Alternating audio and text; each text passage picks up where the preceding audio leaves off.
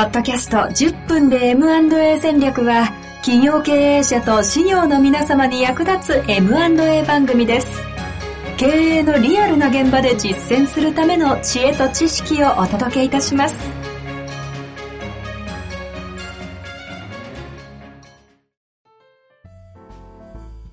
こんにちは、遠藤和樹です。白川正義の10分で M&A 戦略。白川さんよろしくお願いいたします。お願いします。さあ、ということでね、株式譲渡もボリューム3という感じでね、まだ4、5行く可能性も残してますけどもいやいや、もう飽きたよって言われないから、心配だな。これでも、そんな中ですけども、こ えれえ会社法の前提じゃないですか。ええ、ええ、そうですね。あの、私がね、あまりに知らなすぎて、リスナーの皆さんに大変迷惑をかけてたら申し訳ないなと思いつつ、あいやいや、そんなことない。これって、うん。どのぐらい今日ここまで話を前前回からしている株式譲渡承認請求だったり、えそのええ役会の設置、株主総会の設置のその会社法の最低限のえ、ルールえとか、あと、これまでの歴史とかですよね。え、えはえ、いやね。一うん般常識ですか、ここは？いやー、あの、経営者の方は基本的には自社のことを押さえておけばいいから、あんまりその、幅広く周辺知識を持っておく必要がそもそもないうんうん。ですね。で、それからまあ、あの、まあ、税理士とかいう立場だと、もうそこもあんまり、その、この辺で何か自分が知っておかないと問題が生じるっていうことはほとんどないと思うので。税理士の先生でも、この辺、うんあんま問題は起きないような話。そうそうですね。はい。やっぱそうなんですねあの、うん。だって、第三者に譲渡するっていう機会とかがほとんどなくて、相続とかだともう関係ないですからね。譲渡承認みたいな話はないので。うんうんううん。ん。なので、まあ、あんまりこう、実務的にこう、扱う機会っていうのがあるのはもう司法書士の先生ぐらいだと思うんで、なるほど。うん、ご存知ない方は多いと思いますよ。あの、日常やり取りしてても、あ、結構あんまり知らないんだなっていう人は多いですね。たまたまその第三者承継という文脈だと、ここがもろに出てくるんで、今回この話になってるっていう感じ。そう。そう。ねあの、売る会社、買う会社の基幹設計がどうなってるのかっていうところを押さえておかないと、なんか支援ができないっていう話になるし、まあでも今後じゃあ株式譲渡の視野に入れていくと、この辺はええ抑えていかなきゃいけない。そうですよ。で、これ手続き1個飛ばしたから、後で、例えば株主さんと揉めちゃって、お前あの手続きやってないから、この取引自体が無効だって言われちゃうことすらあり得るんだから、なるほど。うん。やっぱこの1枚の A4 の紙ですけど、譲渡承認請求とか、議事録をちゃんと作るとか、承認の。そういうことはしっかり抑えていかないといけないですよね。いうことですね。うんそんな背景の中で今回、うん。ステップええ、3ということで、そうそうけれども、3が、まあ、譲渡承認して通知をして、で、契約を結びますと。この契約が、まあ、まあ重要ですよね。M&A ですからね。この中には単に株の譲渡だけじゃなくって、第三者承継の場合は、例えば従業員の処遇をどうするとかね。ああ、はいはい。うんうん。あの、役員退職金をどうするとか、いろんな付帯条件っていうのをその中に入れて、まあ表明保証っていうのをね、あの、入れたりして、まあかなり分厚い契約書にはなりますけど、うん。譲渡契約を交わす。これが譲渡承認通知書ってやつですか？通知書は別ですね。通知書があって、通知書に基づいて、えー株式譲渡契約をあ、契約を結ぶ。うん。で、株式譲渡契約を交わしたら、これで譲渡自体は約束したわけだから、契約書によって。で、あとは実行になるんだけど、株の、要は株式譲渡契約なんだから、株の所有権を A さんから B さんに移転させないといけないんですね。で、まあ、買い手が会社だったりするケースは多いと思うんですけど、まあ、はいなので、はい買い買い手は法人ですみたいな。法人から法人が買いますみたいな話になったりするケースが、まあ、多いとは思うんですけど、この時に所有権が移転したことを何をもって確認するのかっていう話になっていくんですよ、次が。はい。うん。で、物であれば、例えば車を買うとか言うんであれば、車を、まあ、名義を自分の名義を登記して、で、実はこれ登記しただけじゃダメなんですね。車を自分が手に入れるって、持っているっていう状態を作らないといけないんですよね。はい。で、これを株の場合は、売買契約を交わしただけではダメで、契約書だけじゃ足りない。ダメなんですよ。うんここで二つまた、あの、場合分けが出てくるんですけど、おその会社が株券発行会社か、株券不発行会社か。で、株券発行会社っていうのは株券があるわけですよね。物が。は物があるなら、物を渡さないといけないです、相手に。うん、うん、うん。ここれで初めて所有権が移転したっていう話になるんですよ。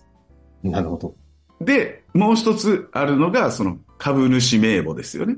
はい。で、この株主名簿が A さんから B さんに、うちの会社の株主は変わりましたよっていうのを書き換えをするんですね。うん、うん。株主名簿の書き換え。はい。で、これも物があ条件る会社、そう、この二つが、物がある会社は二つが成立しないと所有権が移転したということが確定しないんですよ。なるほど。うん。で、意外とこの辺が、ちょこれだけ声を大きくされるということは、要は抜ける人が多いってことです。やらず。まあ、抜けることはないんでしょうけど、あのね、株券は発行会社、不発行会社っていうのがね、割と結構めんどくさくて、あの、あの何年以降の場合は基本的に株券不発行会社が多いみたいになってるんじゃないですか。私の周りのメン、ええあの、そうですね方々で、ええ株券発行会社で、ね、代表やってる人は知らないんですけども。ああ2006年ですよ。2006年の会社法施行の時に、株券、そこまでは原則株券発行でないといけなかったんですよね。それを、えっと、またいだら、株券不発行会社が原則になったんですよ。うんうん。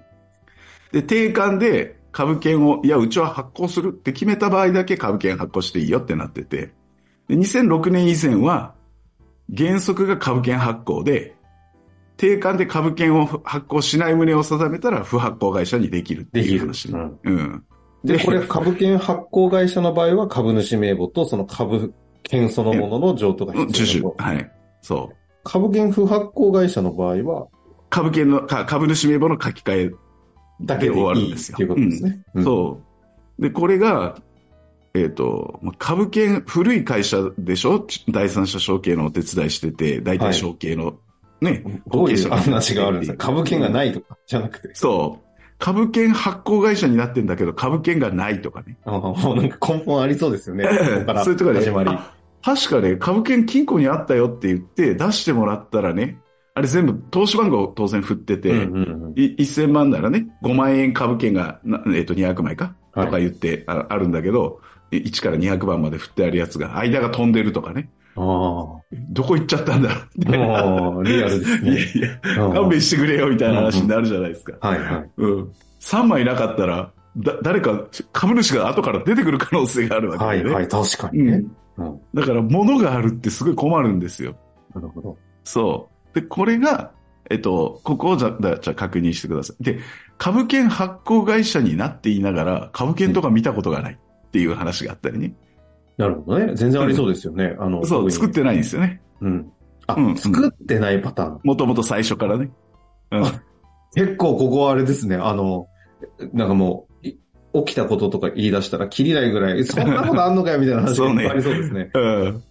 でも、この、最後ここがでも実現しない限りは、あの、所有権が移転しないわけですから、ええもう一応大事な、すごい大事なポイントですよね。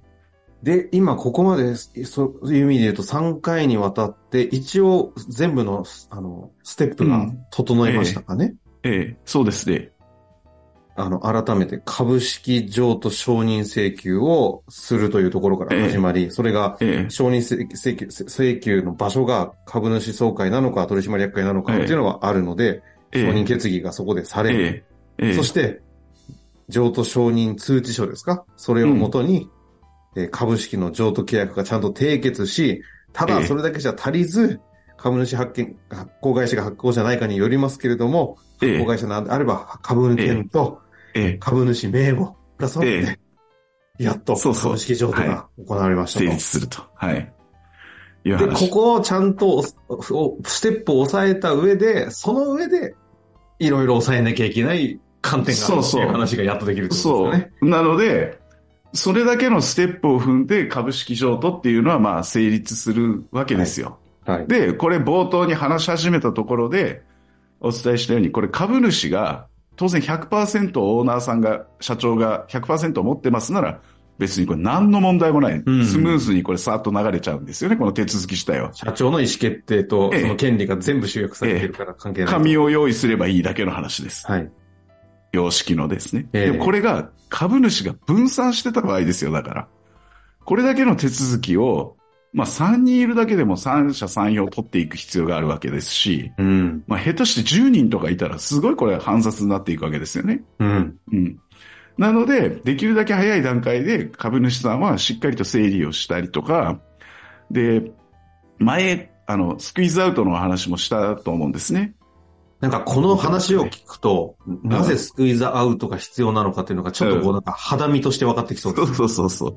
だからそう、それもスクイズアウトっていうのは、まあ、あれは合法的に少数株主を排除する方法として紹介はしてるんですけど、はい、ただね、やっぱりやると、あの、そこまで本当に行くと、まあなかなかね、こう感情的なしこりも残ったりとか、うん、株主としているっていうことはな、何がしかその会社に関わったことがあるっていうことなわけですから、うんうんうん、そういう方とはできるだけ円満な話をしておきたいわけですから、あれも法律の手法としてはあるので、例えばね、そういうことやろうと思えばできるんだけど、そ、そこまでやら、やらなくていいでしょと。なので、うん、この話し合いでちゃんと、あの、円満に解決しましょうよっていうような武器に、武器というか知識として知っておけば、交渉の材料にもなるしね。株が分散してるから、うん、スクイズアウトあるから大丈夫だよねっていう話ではなく、うん、もう最悪のケースとしてそれは手段としてあるけども。えー、そうです、そうです。ええだそれとか、あの、まあ、その第三者承継する、MA するって決まってから、株主さんに話をしていくと、それこそあの、利害がね、いろいろと計算が働き始めるんで、ええ、まあそういう出口を考えていく、具体、具体論が出てくる前の段階でも株主がある程度分散してるなら、集約していくとか、今の段階からね。あの、そういうことを考えていく。まあ、株主さんに相続が発生した時とか、あの、相続財産として、その相続人の方にね、あの、移るんじゃなくて、会社でこれ買い取りますとか、株主さんが集約させてくれませんかっていう交渉をつどつどしておくとか、いうようなことを、あの、やっぱりこう考えておいた方がいいですよね。いうことですね。うん。あの、ここまで3回にわたって実際の株式譲渡のプロセスについてのね、話をしてきましたけども、うん、この話を踏まえて、で、何がポイントで何を抑えなきゃいけないのかみたいな話はいらないですか？まあ、うん、どう、どうですかね、皆さんね。あの、おおむね、その辺は理解いただけたのかなと思うんですけど。ねうん、まあ、また何かそのあたりも質問がありましたらね。そうですね。いただいて、個別でね、うん、具体的な話いただけましたら一緒に考えていきたいなと思いますので、今回は、はい。ステップを、ええ、手続きのね、中身を、ええ、結構知識的な話もあったのでね、改めて聞いていただいたりしつつ整理すると非常にな、また整理、見えそうですね。ええ。ということで。はい。終わりましょうか。ありがとうございました。はい。いやー、大変勉強になる参加になりましたけども、また次回、あの、いろいろね、質問も来ておりますので、ええ、あの、白川さんがどうしても話したい縄文時代の話もありますんでね。縄文時代の話。そういった話も楽しみにしていただけたらな、いやいや、この前ね、そうそう、あの、ちょっとね、あの、東北の方に行ったりして、あの、またね、ね気づいてしまった。もいろいろあった。ところが、大谷翔平さんとね、はい、東北と縄文時代の関係性というね、なんか今わかんない宮沢賢治とね。宮沢賢治と、ね。そして MA というかね。まあ、そんな話もどこかでしたいと思いますので、楽しみにしていただけたらと思います。終わりましょう、はい。ありがとうございました。ありがとうございました。本日の番組はいかがでしたかこの番組では白川正義の質問を受け付けております。番組内の URL からアクセスして質問フォームにご入力ください。たくさんのご質問お待ちしております。